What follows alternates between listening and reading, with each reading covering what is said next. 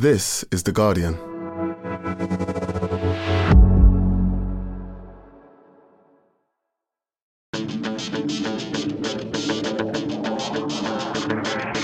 Hello and welcome to the Guardian Football Weekly. Joy for the Tartan Army. The last time they scored twice in the dying minutes to take the lead in a qualifier, they Norsed it up by letting one in in injury time against England. This time, the only Norsing was from the Norse players on the pitch, the shattered Norwegians down on their haunches. We'll cover England's win in Malta, yet more Trent Alexander Arnold chat. Is any player talked about more? Disaster for Wales against Armenia, Ireland carry on being not very good, and Northern Ireland lose a tight one in Denmark. Spain win the Nations League, sneaking past Croatia on penalties. In transfer news, Ruben Neves takes the Saudi coin. Arteta talks to PSG, presumably to say, not a chance, thank you, you lunatics. And Erik Ten Hag is angry about not buying anyone. It's goodbye, Martin Tyler. Hello, Peter Drury. Let's hope he's not as biased against insert the name of your team you support as his predecessor. All that plus your questions. And that's today's Guardian Football Weekly.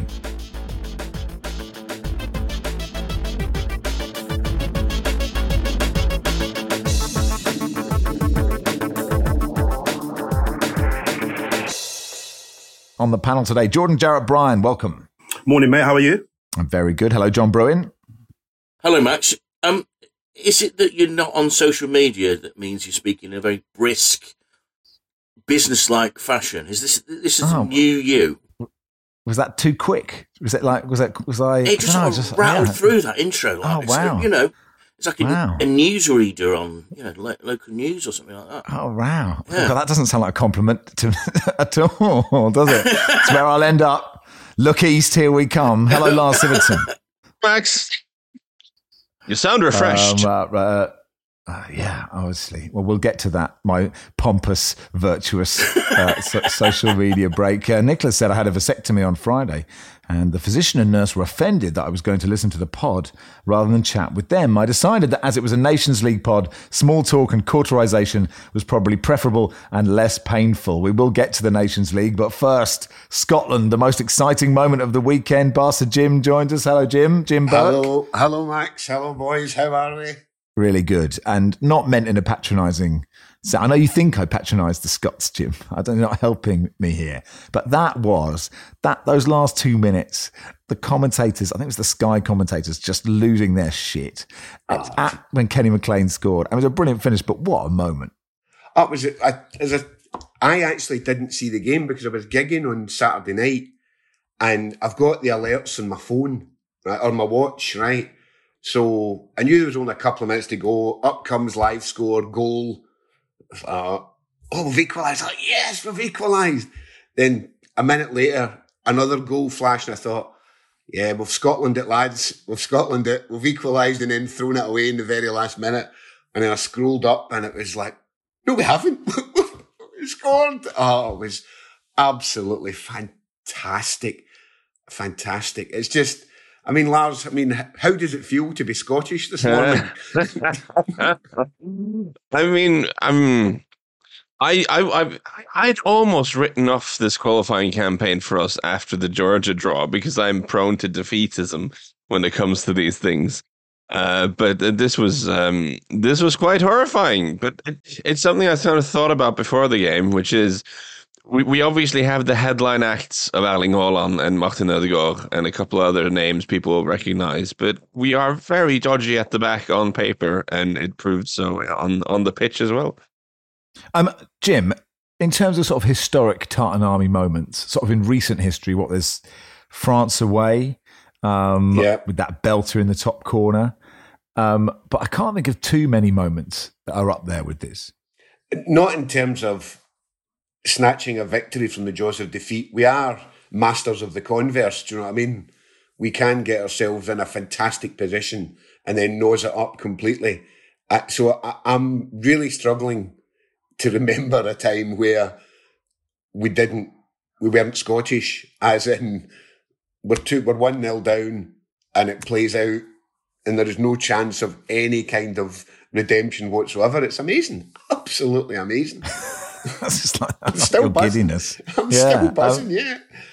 Um, and I mean, I love a, I love a goal rolling in, John, like Lyndon Dykes, where everyone Yeah. can see what's going to happen, especially the lad going down with cramp whether he, I mean, I, I, think he probably did have cramp. Jim doesn't think he did. I think no. Niles probably thinks he did. But that was a, just, just the Norwegians, just everyone could see what was going to happen, but no one could do anything I, about I, it. I, I, believe him on the cramp thing. Uh, we're talking about the equalizer, Leo, Leo Østigård, who, if you watch the highlights, you watch the game, you'll notice it is it is one of those where um, where it looks like your defender has just like the MacBook is trying to do too much at the same time, and you get the spinny wheel of death. It's like, and you hear the yeah, it looked like that's happening. He just kind of freezes, uh, and he explained to Leo Østigård afterward that it was just he, he suddenly got a cramp in both his legs, and his legs were not responding to to commands which sounds absurd, I guess, for a professional footballer. But the thing is, Østigård, I think he's completed 90 minutes twice or something for his club in 2023.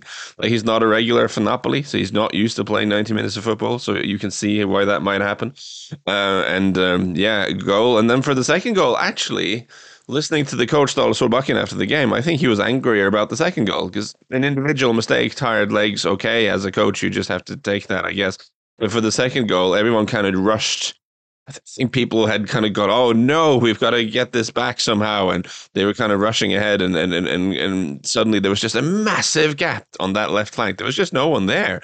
Uh, everyone had run away, which is not what you want to see. Because even as disappointing as 1 1 would be, where we, we, we would have been slightly less dead in the group with the draw at least, you know. So uh, miserable stuff all around. In fairness, Lars, the reason they probably ran up the park was somebody said, lads, it's Scotland, right? Because they're thinking, this is not what Scotland do. We know if we press them, we're going to get the winner. So I would, I would be, I wouldn't be as harsh on your lads for that because history tells us that they probably would have scored the winner. John, is Scotland good? I feel like I say this quite often on the pod is that Steve Clarke's a really good manager and uh, has done a great job for Scotland. And that idea of Scotland being there or thereabouts, he's taken them closer. Okay, they only qualified for um, the Euros, missed out on the World Cup, but it, it does feel that they're a much more solid outfit. And if you are a team like Norway, and let's face it here, Lars, you've got Odegaard, you've got Haaland, and then you've got nine other mopes. You know, you, are thinking you're going to be on the end of something here from Scotland because um, and and actually, you know, there are players there playing at a high quality.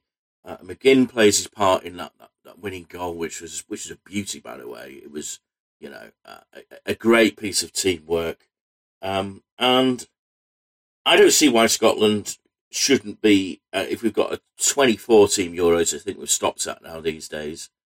I don't see why they shouldn't be at that. I think they're, you know, and I say Steve Clarke, excellent manager underrated guy, I'm told, away from his uh, very publicly, um, how do we put this? Uh, dour outlook. He is one of the funniest people you can meet.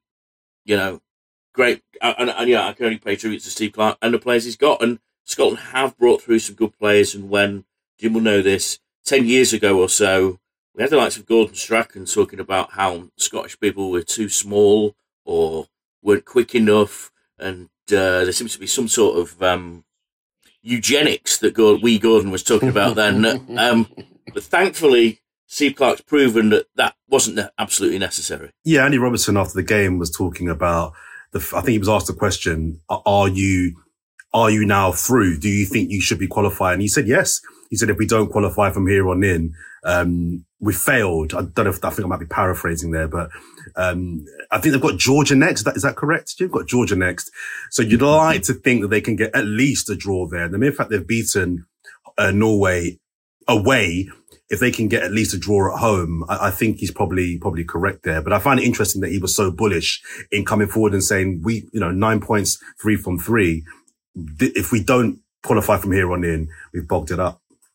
Jim, do you um how do you feel when you hear a Scottish player talking in in in that way? I'm not comfortable with it. Let's just put it that way. You know, I I, I can't begin to tell. Look, we're not conditioned for it. You know, that's one of the things that when England in a tournament that you England certain English pundits have that sense of entitlement about them that where your natural place is you know, since 1978, Scotland, we've known where our natural place is, right?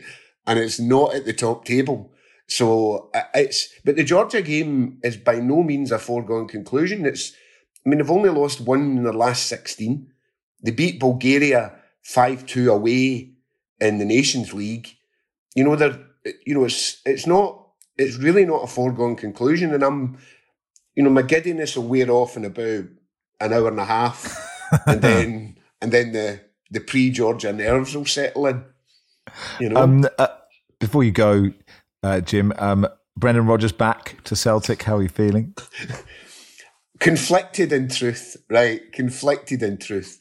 As you know, Max, the um, you know the the the my feelings about Big Ange leaving have not subsided, and you're integral part in that whole process.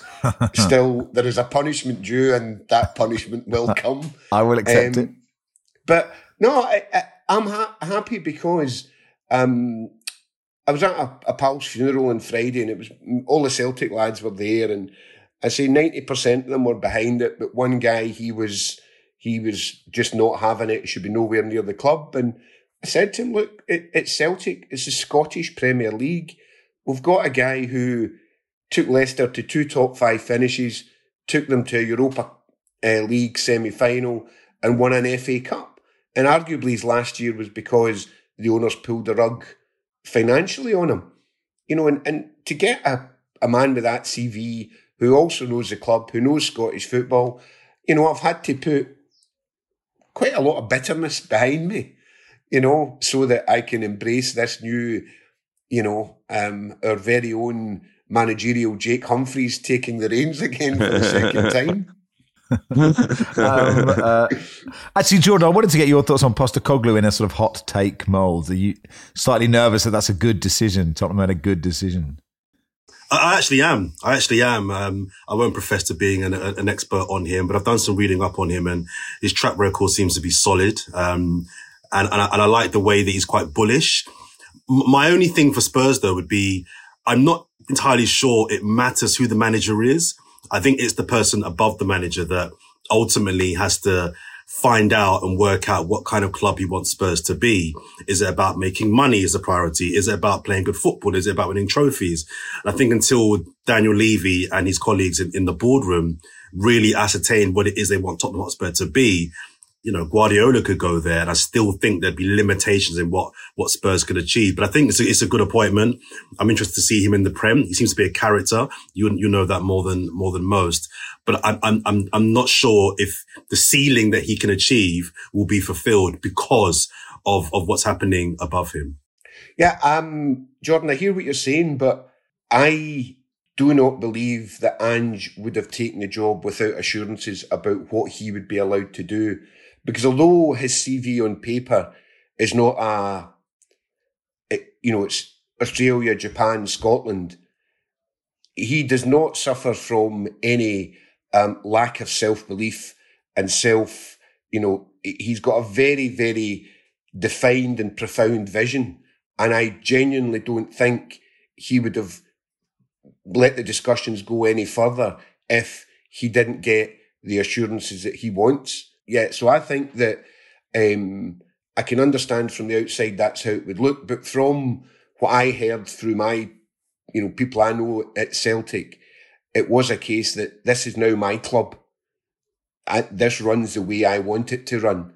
Um, and I would be very, very surprised if he hasn't asked for the same assurances at Spurs. Um, look, we're at risk of talking about football that people care about, and this is specifically a Nations League Euro qualifiers uh, podcast. Uh, so, uh, uh Jim, uh, enjoy your hour and a half of giddiness and enjoy the Georgia game later. Thanks for coming on, Excellent. Like, listen, nice to see you all again, guys. See you later, boys. Cheers, Cheers Jim. Bye bye. Bye bye. Barca Jim, Jim Burke there. Uh, let's do the England game then. They beat Malta 4 0. Uh, Trent Alexander Arnold, um, I feel sorry for who has to come up with these stats, becomes the first Liverpool player to score from outside the box for England in a competitive international since Steven Gerrard against Moldova in September 2013. Hopefully, hopefully, not a full time job for whoever that is, just sitting there going, Gerrard, and then just waits every England game for the next decade until he does it. But, John, the most interesting part, I'm really conscious that he's talked about so much, but the most interesting part of this game was him playing in midfield and playing really well. Yeah, yeah, and it's it's something that uh, it, it's become a, a, a cultural a culture war, hasn't it? The discussion of whether Trent can play uh, midfield. Um, now, there, uh, my view has often been that okay, he's played as a defender for you know, five six years. How easy is it to walk into midfield and learn all the other traits of midfield, which are tracking runners, uh, you know, uh, switching positions, covering positions. You know, it, it's a different discipline. Now, the only thing with that is that when Trent was brought into the team, it was brought he was brought in because he Trent Alexander-Arnold. Can I call him by his full name? I think I can. Yeah, yeah. Trent, when Trent Alexander was brought in, it was because he was the most promising youngster. They needed in the team. They thought he needed a run in the team. Put him at right back. It's a it's a fairly old style uh, means of putting a player into a team. He just happens to be really good at it, or one aspect. Um, do England need a playmaker who is gliding passes across the put the pitch in the manner that he is? I'm not sure that that is a particularly modern way of football, and in a, against a team other than Malta, it would be quite so effective. But in a game like that, he took his chance, played very well, and gave Gareth Southgate. Uh, he made Gareth Southgate think that that's a possibility in the future. But it did remind me a little bit of the old David Beckham quarterback thing. Do you remember this when uh, Becks decided that everyone else was rubbish in the team? He wasn't particularly incorrect in that, and he was going to sit and drift and switch play and all this type of thing. I'm not sure it worked then. Let's see how it works at, and this is the truth, isn't it? England need to win the big games against the biggest teams, would you fancy would you fancy Trent Alexander Arnold to give him his full name playing in that position in those matches? I'm not sure yet, but it's a possibility. Yeah, it's a good question. I mean, I would prefer of all England right backs, probably better him than I don't know Rob Jones or or Paul Parker giving it a try. But John makes a really good point, Lars, about the different skills you need, right? And one of those is like taking the ball in really tight areas. When you're at right back, you tend to have time on the ball when you get it. I think his first touch is good enough, but you sort of think at that elite level that if you're constantly doing this, I guess in training they're all playing in, you know, these little tight six-a-side matches. You learn all those skills, but that that's the that's the point, isn't it? It's it's enticing Alexander Arnold, Rice, and Bellingham as a three, but do you do that against? Germany in the semi-final of the Euros. yeah, I, I, feel like that's kind of like you'll um, let's cross that bridge when we get to it. But uh, it's also an element of yes, at fullback, yes, the game is mostly in front of you, so you're you kind of well, you you're definitely not worrying about what's out to the right because usually that is the sideline. and then you have to, to, the left and in front of you is where the game is happening. Whereas if you're in central midfield, you have to have a much more sort of 360 degree awareness of what's going on, uh, and to be able to turn quickly. And as as John said, track runners know where you're meant to be in the shape. You know, you, you can't just plonk a guy into midfield and say, "Come on, you're a midfielder now," because uh, you're good at um, the ball. It, it is a little bit more complicated, but I think it's certainly worth trying. And it's worth noting that when he was playing very well as a fullback at Liverpool, you know, if you look at positionally on the pitch, like he would get into that sort of right hand channel very often anyway. And, and that was a big part of how Liverpool played. Um, I, I forget who. We did actually have a tweet before the show about how we like we we we obsess over positions. Yeah. yeah, yeah, I've got it here. I've got it here. It's um, Pete says, given the talk around Trent playing in midfield, Stones playing in midfield, etc. Do you think people get too hung up on what position people play? And should we acknowledge that traditional positions have changed and players need to be flexible? yeah, hundred percent. Because the thing, you know, the, the, thing that people do now with Stones, Stones' role at City has kind of flummoxed the people who put the formation down on paper before the game because he has one play he has one position when the team has the ball and a completely different one when they don't. So what what kind of formation do you put down? And, and it, it's actually quite it's a it doesn't matter but it's an interesting little thing. I think you, you, you see some actually put him in midfield now in the lineup because that's where he is with the ball. If you go back a couple of years to when Liverpool were flying under Jurgen Klopp and Trent Alexander-Arnold was playing at right back, you kind of do a similar thing with that and put him in a completely different part of the field because when they had the ball, he would always, always, always go forward and end up often in that sort of right hand channel uh, area of the of the of the field. So in that sense, that's not a huge change. It's a but, it is different. But defending in that part of the field uh, against a good opponent, and I, but I, I do like that this was tried against Malta. I mean this this felt like an enormously pointless game. I mean, I, I'm a big fan of international football, uh, but this break after the club season has just finished, I, I don't know, man. It's uh, it's uh, difficult to get hyped for. Uh, but but at least if we're going to have these games, might as well try something new. But I would like to see them try it. Uh, against Ukraine away uh, in the qualifying in, in September, but then also when they play Italy in October. Uh, that, that's when you have actually a, a game that matters a little bit, um, even though they're very, very comfortable in the group, of course. But uh, you have a couple of games coming up against slightly stronger opponents, and I would like to see this tried then. Interesting point. It's really the graphics department at TV studios who are upset because they can't just put up a graphic going, this is the team, because people move around. Your thoughts on it, Jordan? Yeah, I, I, find this trend thing quite interesting as well because I heard a discussion on the radio a few days ago that was talking about it, and the, the, the point that was being made by the, the, the journalists that were talking was that they feel that he's technically good enough and he has the intelligence to to play that role, but also he's playing with players that at their clubs, be it Arsenal, City, or Liverpool, many of whom play a variation of that type of inverted mid, uh, fullback in midfielder in midfield anyway. My kind of, I guess, pushback would be the reason why it works so well at Manchester City is because they're able to work on it and coach it every single day for a year. Southgate doesn't have these players for every single day leading up to the Euros. So whilst I understand what he's trying to do, and I think it works, I think he was brilliant, caveating it was Malta, no disrespect. Um, when it gets to the real meat and and and and um, gravy, meat and gravy, meat and veg, if you like, with a bit of gravy of the tournament next year in Germany against the best teams, do we have enough time to ensure that that works well? That would be my only concern, and I think, and it's only a, it's only a guess.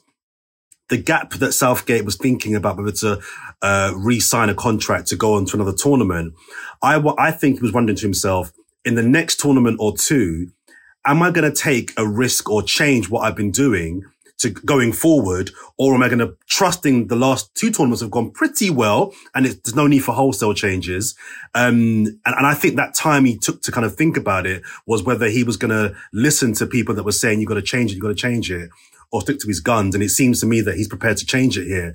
I just question whether there's enough time on the training field for him to really implement that to be successful come Germany next year. I, I feel that you did disrespect Malta there. I did a little bit. I did a yeah, little. Totally yeah, I was getting that. Yeah, yeah, yeah. I was getting that vibe. And I, you know, if it was Mark Langdon, it would definitely be the meat and gravy of the tournament. Let's be clear about that. Anyway, uh, that'll do for part one. Uh, part two, we'll begin with the Nations League final.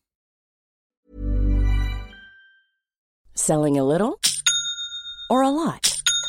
Shopify helps you do your thing however you cha-ching. Shopify is the global commerce platform that helps you sell at every stage of your business. From the launch your online shop stage to the first real life store stage, all the way to the did we just hit a million orders stage.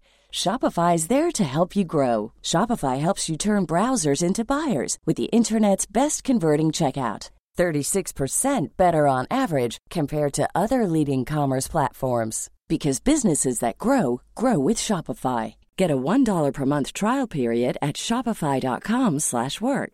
shopify.com/work.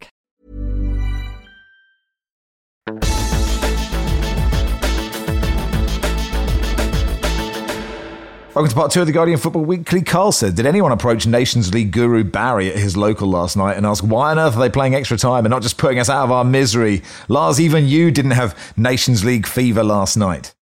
I, I, didn't. I feel it often falls to me to be the one who's like, "This is actually really interesting, you guys." You know, look at look at look at Modric and his, uh, you know, yeah, look at that Dani Olmo's kind of some fun players here. But no, I, I was struggling. I was really struggling, and I I I, I kind of hate this. Like, shouldn't go on a podcast to talk about football to explain how much you didn't enjoy watching the football. That, that's that's nonsense. No one's listening for that.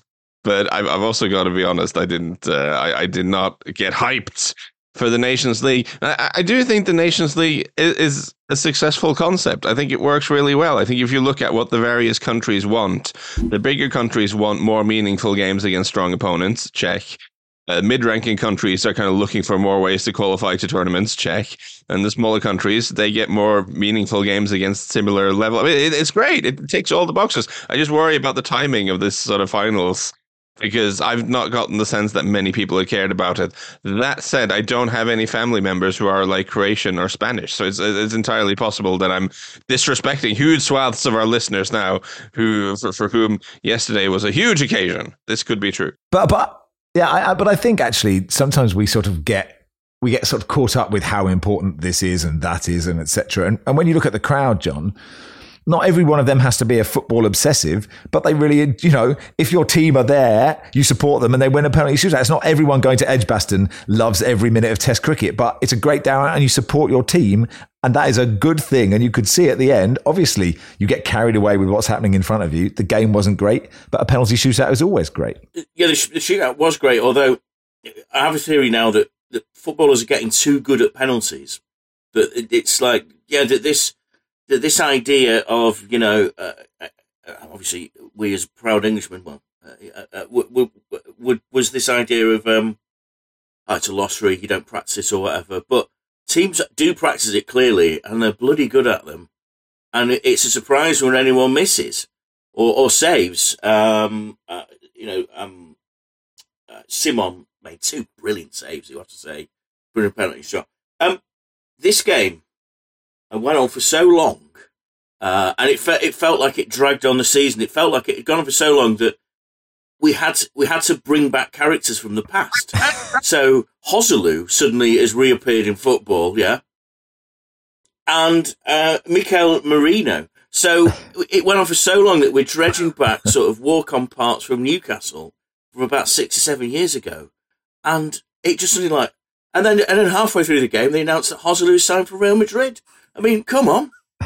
This, this, game, this game had dropped into this vortex of absolute nothingness that it just started stirring out. Yeah, that's great. Stirring out chaos theory, so that so we could be entertained. because on the field, let's be let's be quite frank here, uh, chaps. Nothing was going to happen, was it? Until the penalty shootout from the very early stages. Um, I, I, I, yeah, yeah, I, I, I was going to say Andros Townsend, uh, friend of the show, obviously. Uh, his enthusiasm, wow. You know, I, I, want Andros around if I'm feeling down. It was great. That's the point. Is if you're doing, there's different. Right, we can go. This was good and this was shit. If your yeah. job is to host the talk, the game, you can't go. I just don't give a. I don't give one about this. You know, I'm just. I'm here to work on my broadcasting career. Frankly, you don't yeah. care. No, you did well. Care. You did really well. Yeah, you did really well. But it was uh, like I, I, feel like I can't. I, yeah, I feel like I can't really make fun of Joselu because he had his sort of, you know, incredible. He was called up to the senior squad for the first time at the age of 33, and this is great. And then he came off the bench and he scored two goals in this first. Yes, but that was against Norway, so I did not enjoy that. uh, it was earlier earlier this year. He, uh, he it's not been a great year for us, but uh, yeah, he he was there. Um, Luka Modric tired? Question mark. Was this? Is, are we doing this still? I mean, he still he still looks good to me. I was going to say actually, Hos- Joselu is like a um, a Spanish Ricky Lambert uh, without the uh, Great Awakening. Let's put it that way. Well, we don't know that yet, do we? So wait for a few years. I, saw, I wonder if it was for Real Madrid. Is that like a Weghorst sort of sign? This just seems strange. Yeah. To, to, to come in for Benzema, right? That can't be it for Real Madrid. Well, he's he's he's, he's gone into double figures in La Liga every year for the last four years, playing for like Alaves and Espanyol. So I mean, he, he's really got something about him, and you need. He's. I'm going to go ahead and guess that Joselu is not Real Madrid starting number nine when the season kicks off, but you need an option up front, don't you? Yeah, it's like City signing Che Adams or something like. that. I reckon he'd get a few. To be fair, Che. I mean, oh yeah, yeah, um, yeah, yeah. Uh, Jordan. Uh, a word on Croatia, right? I mean, it, it, does feel not that this is the Euros or the World Cup, but it would have been nice if this Croatia team could have lifted a trophy after given everything that they have sort of given to football with a tiny population and just that three in midfield. Yeah, I guess. I mean, you're nicer than me, so I guess. I, I well, guess you just don't care. There's no place for romance in this. No, unless I'm involved in the romance, then then no. I mean, no romance for anyone. Only me. is, that, is, that, is that literally for no one on earth? Just me. Birth rates will plummet under the JJB plan.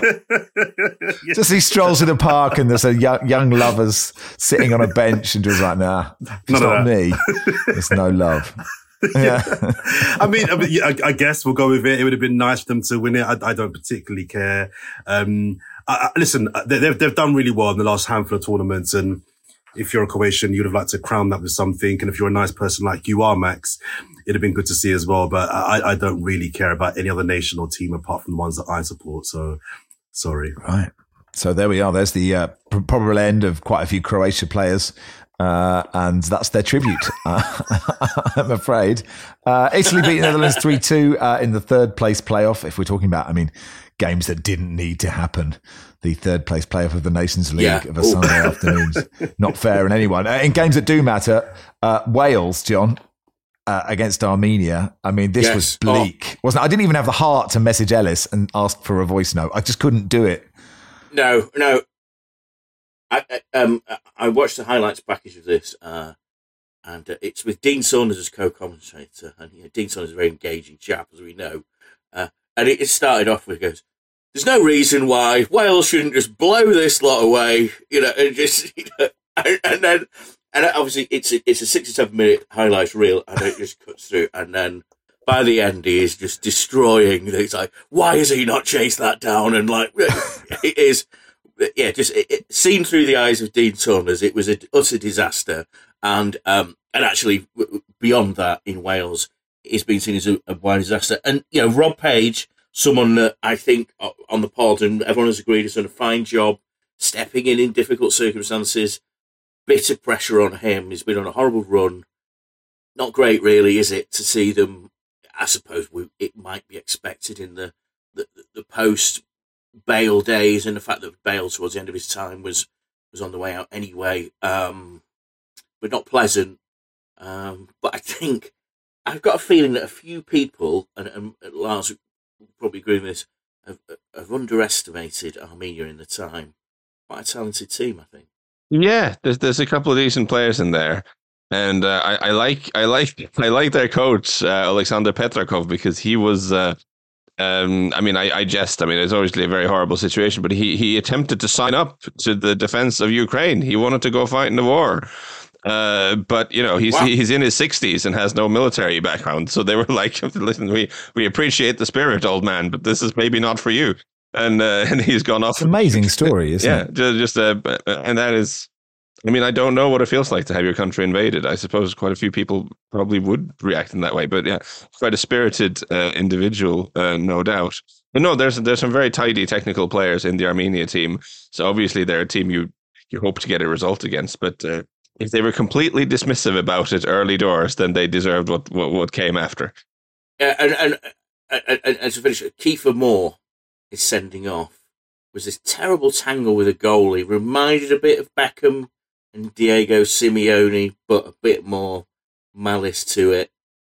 The goalkeeper did make a, you know, the acrobatics from tearing himself out were, were quite something, has to be said. Yeah, I mean, I suppose keepers dive around a lot, don't they? So they've got they sort of know they know that if they land, they'll be okay because they, of practiced at it. Yeah, Yeah, but but he went down. He didn't get Yes, up to save the yeah. rebound, did he? That quickly, like it, like like No. he may have done. But look, No. their goals were great. Actually, Ranos's two were good finishes. And the first goal from uh, Zelarayan was a, a beautiful volley into the top corner. But yeah, Rob Page just sort of said, "Look, it's a blip, and we go again."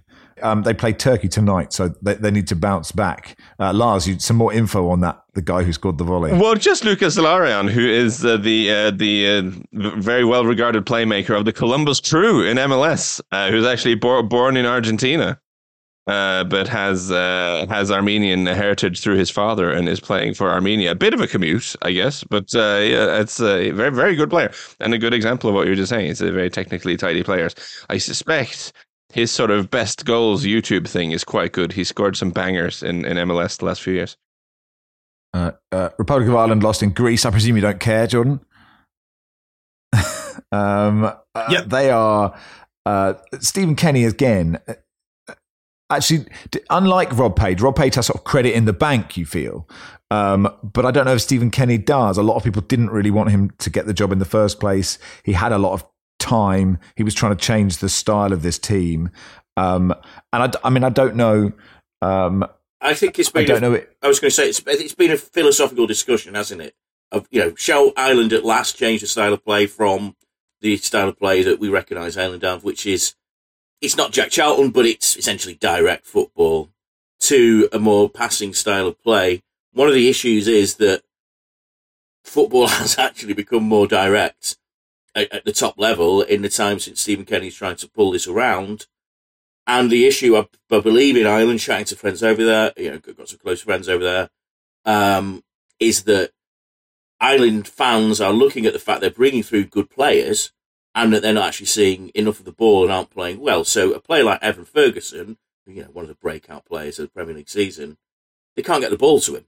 Now, that's a problem, isn't it? And um, st- listen, I think there's always been a lobby in Ireland that Stephen Kenny should never have got the job when they wanted him out from the very start. I think that's growing now. Uh, they played Gibraltar. Uh, now, if they lose that, well, obviously that is the end. It seems unlikely that it would be. They would lose that, but you have to fear for, for Stephen Kenny, the boss man Steo, as we should always refer to him.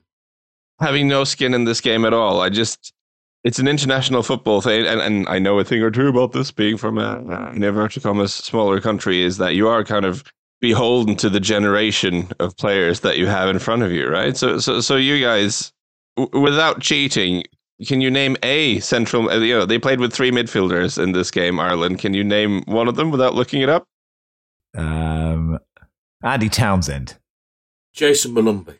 Ah, see, there we go. Because of all your Irish friends, John Brewin. Very good. Yeah, yeah, my my, yeah, my, yeah. my point being more your your midfield is is Cullen, Smallbone, and Molumby you know, yeah, there's a reason you can't get the ball to Evan Ferguson. Some of these guys are a bit younger, and maybe if you give them time, they'll grow into something. But with this whole Stephen Kenny discourse, it's not as if if you put like Neil Warnock in there and, and knock it long, suddenly you'll become a brilliant team. Like there, just there is a group of players that has some pretty strong, yeah, limitations. And look, that's an interesting point you make. Like Northern Ireland have a sort of similarly, like even more of a sort of hodgepodge squad, don't they? Uh, Acre says, I was at the pub on Friday for the Northern Ireland game. We went wild with ecstasy when the last minute goal went in, only to have to sit down again after it was disallowed.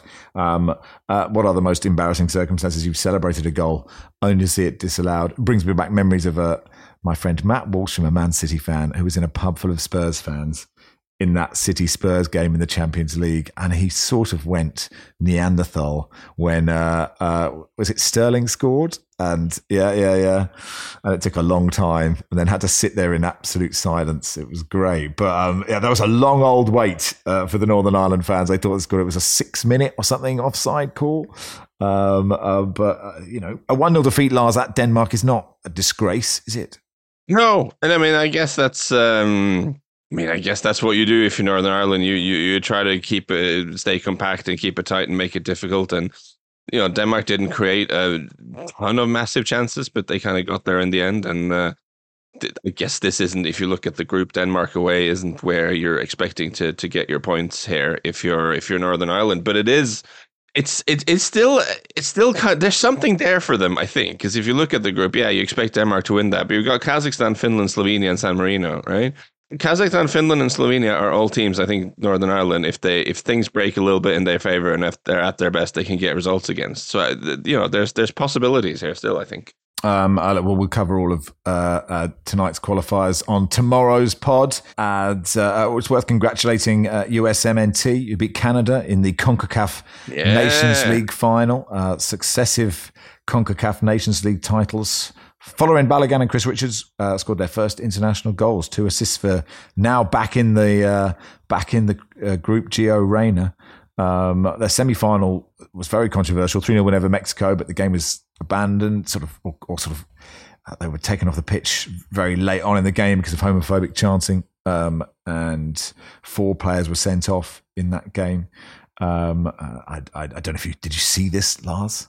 So the the the Concacaf final was last night, and it started at an hour where I wanted to watch it, but um, I would have been even less exciting to listen to in this podcast than I have, which is saying something. So yeah, I decided not. But I do note that the US went with a very attacking lineup. You had a midfield three of Gio Reyna, uh, Yunus Musah, who can play as the anchor, but he's more of a number eight, and, and Brenden Aaronson in central in the midfield three. That is quite gung ho, I think, in, in a final against uh, uh, local rivals Canada, who are not bad at the moment. You know, we remember from the World Cup, Canada are a capable team. So brave team selection uh, from from the US uh, rewarded um, in, in a win. And uh, looking at sort of clips of on the internet this morning, it seemed like the players for them certainly the the Concacaf Nations League appears to have mattered quite a lot. And I guess that's if you play your local rivals in a very tetchy tetchy game in the semis and then Canada in the final that, that adds a, a little bit of spice to proceedings. Um, all right, that'll do for part two. Uh, we'll look at some transfer stuff in part three.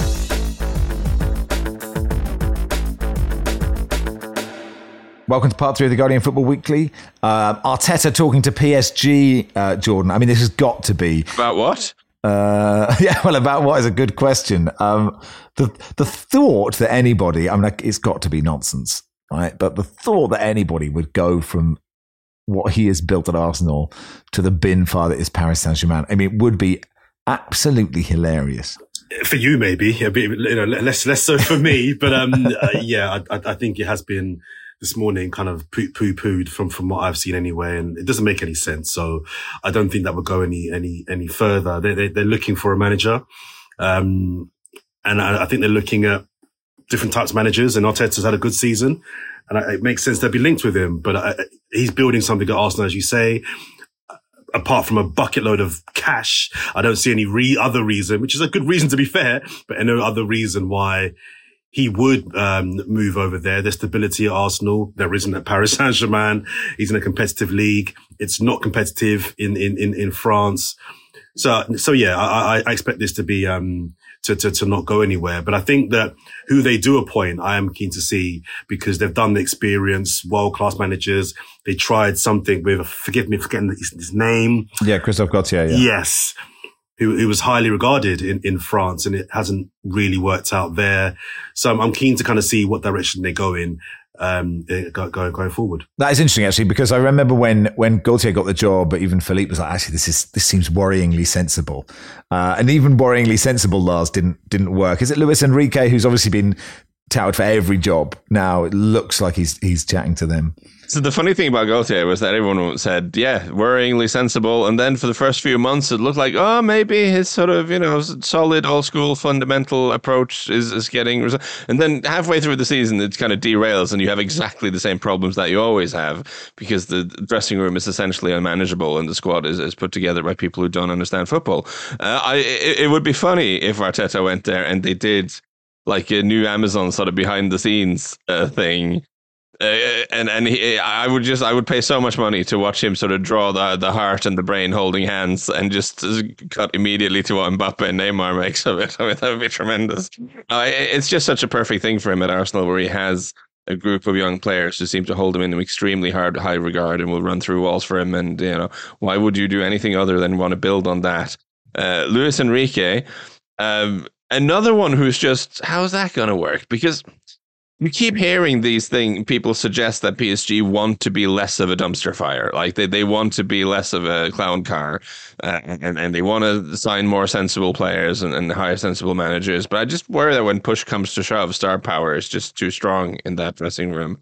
Luis Enrique uh, I'm sure we'll have Sid on to talk about him more at some point, but he is a very strong uh, character. You know, he's a very principled individual. He's not afraid of ruffling feathers. He's not afraid of having digs at the media, not afraid of doing, you know, making tough decisions and team selections he's one of those dudes who does like Iron Man stuff on the on the side, like the the, the biking and running for ages. No, he's oh, I see that that Iron Man, not like getting into a sort of metal suit and yeah. flying.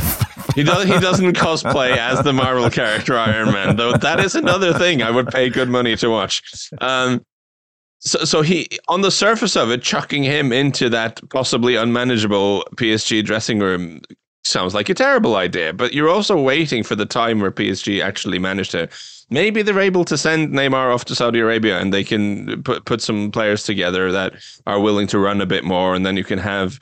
Uh, you know, Messi has gone, so there is an opportunity there to put together a team that makes more sense. But I, I would tend to think that PSG will remain PSG, and if they do, then I'm, I don't think Luis Enrique is going to have a great time there.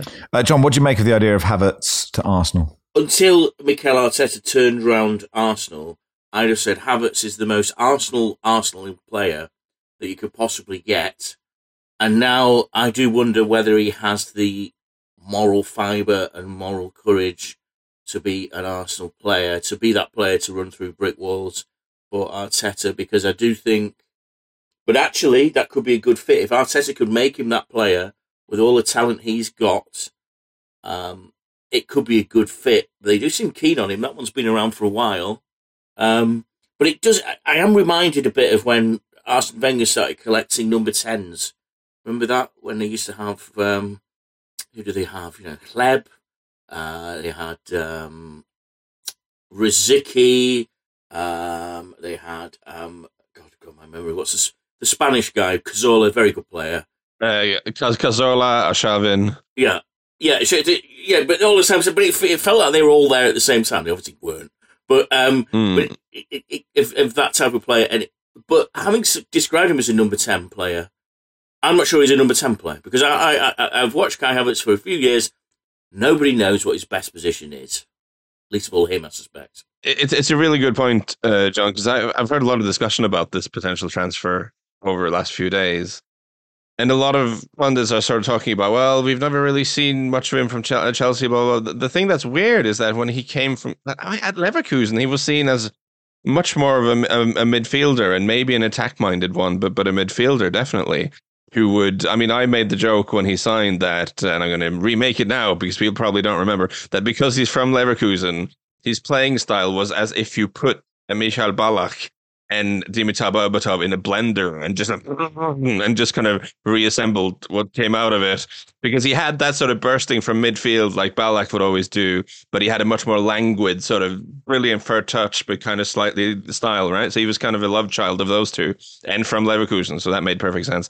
Um, but of course, at Chelsea, because they've got so many sort of vaguely attacking midfielders and they've had no functioning number nine throughout the time he's been there. He's ended up having to play striker by default a lot.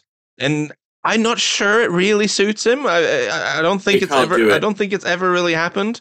And we've never seen him play consistently in his best position in a team that actually works that's not something I think we've seen at Chelsea. So it would be really interesting to see if Arteta could find a way because he is a guy who's got so much going for him in terms of his skill set. It's just very, very clear that we've never seen the best of him in England, and I don't think it's all his fault. Yeah, I totally agree. I, th- I think this goes back to what we said earlier in the pod about football not being defined in terms of positions anymore. I think he's a player that can he plays football. He's a very good footballer. He's a very intelligent football player. On the face of it, there's no obvious fit for him in, in, the team, but I can only imagine Arteta wants to use him as an alternative to Odegaard. That's what I think he would use him as. I don't think he'll be an alternative to Gabriel Jesus. I agree with Lars. I think he's played that striker role because they've had no alternative. They've had nothing else. So you can kind of attack and you're kind of tall. Go on, you got front. And it's almost killed him he's had a really bad season at Chelsea, but I don't think that's in part, as Lars says, mainly to him. So I, I don't see where he plays other than as a replacement for as uh, Martin Odegaard. But um, but I don't think we, I think we should look less to where's the obvious position for him and more to what is the system that Arteta's trying to employ at Arsenal and can players be adaptable to those systems of which I think he he, he can. Uh, obviously, loads of gossip doing the rounds about uh, um, Caicedo uh, and uh, Chelsea trying to uh, get him possibly and trying to sell their entire midfield and attack at the moment um, to Saudi Arabia. Yeah, possibly. Well, um, Ruben Neves is going there, going to Al Hilal for forty-seven million pounds. Um, is is he the sort of youngest, you know, top player? Like, the thing is, Ruben Neves had quite a long career because he was captain of Porto at eighteen, wasn't he? And I've, every summer there is a Ruben Neves linked with, and it would be one of Liverpool, Chelsea, Manchester United. It never comes off. I remember there was a there was a certain tranche of Manchester United fans who were obsessed with him a couple of years ago that he was going to go there. But he, uh, listen, for, speak to Wolves fans will tell you what a good player he's been for them. But I'm never quite sure he's of the, the toppermost of most of the toppermost class. Not, not particularly quick, all the touches, very skillful player. Um, hits a good volley that from a Yeah, corner that's headed out to the edge of the box. That's sort of that's sort of what you're getting, aren't you? You're getting Yeah, yeah. two or three absolute bangers a season, and then a yeah, he'd be amazing at Soccer Aid. Yeah, yeah, Uh, oh, but, um, really, really good. Yeah, he'd be really good at Soccer Aid. But you know, and, listen, that actually maybe that's the type of player that's suited to the Saudi league or what they're trying to do over there. But he is one of those players, obviously closely associated with Jorge Mendes, that you would call an agency player, if you see what I mean. yeah. Um, um, uh, let's move on and talk about Martin Tyler because I think that's uh, more interesting. Lots of transfer gossip. Um, the esteemed writer John Brewin uh, wrote in the Guardian that his voice and love for the game are a constant between football eras. Uh, he's not retiring, um, so he'll still do lots of the world feed, just won't, won't be at Sky. And I suppose it is interesting when you, sort of, you look at Jeff Stelling, John, as well. Like you know, those people who have gone through generations of football fans. You know, there are generations of people, and I suppose he was he was there when I started. He probably wasn't as uh, front and center as Motson or Davies or Brian Moore, but he's always been there. And to have had a career this long is is sort of pretty incredible. Yeah, it is. I mean, I, I was asked to do the piece on Saturday morning, and yeah, the the the thing is with him, he.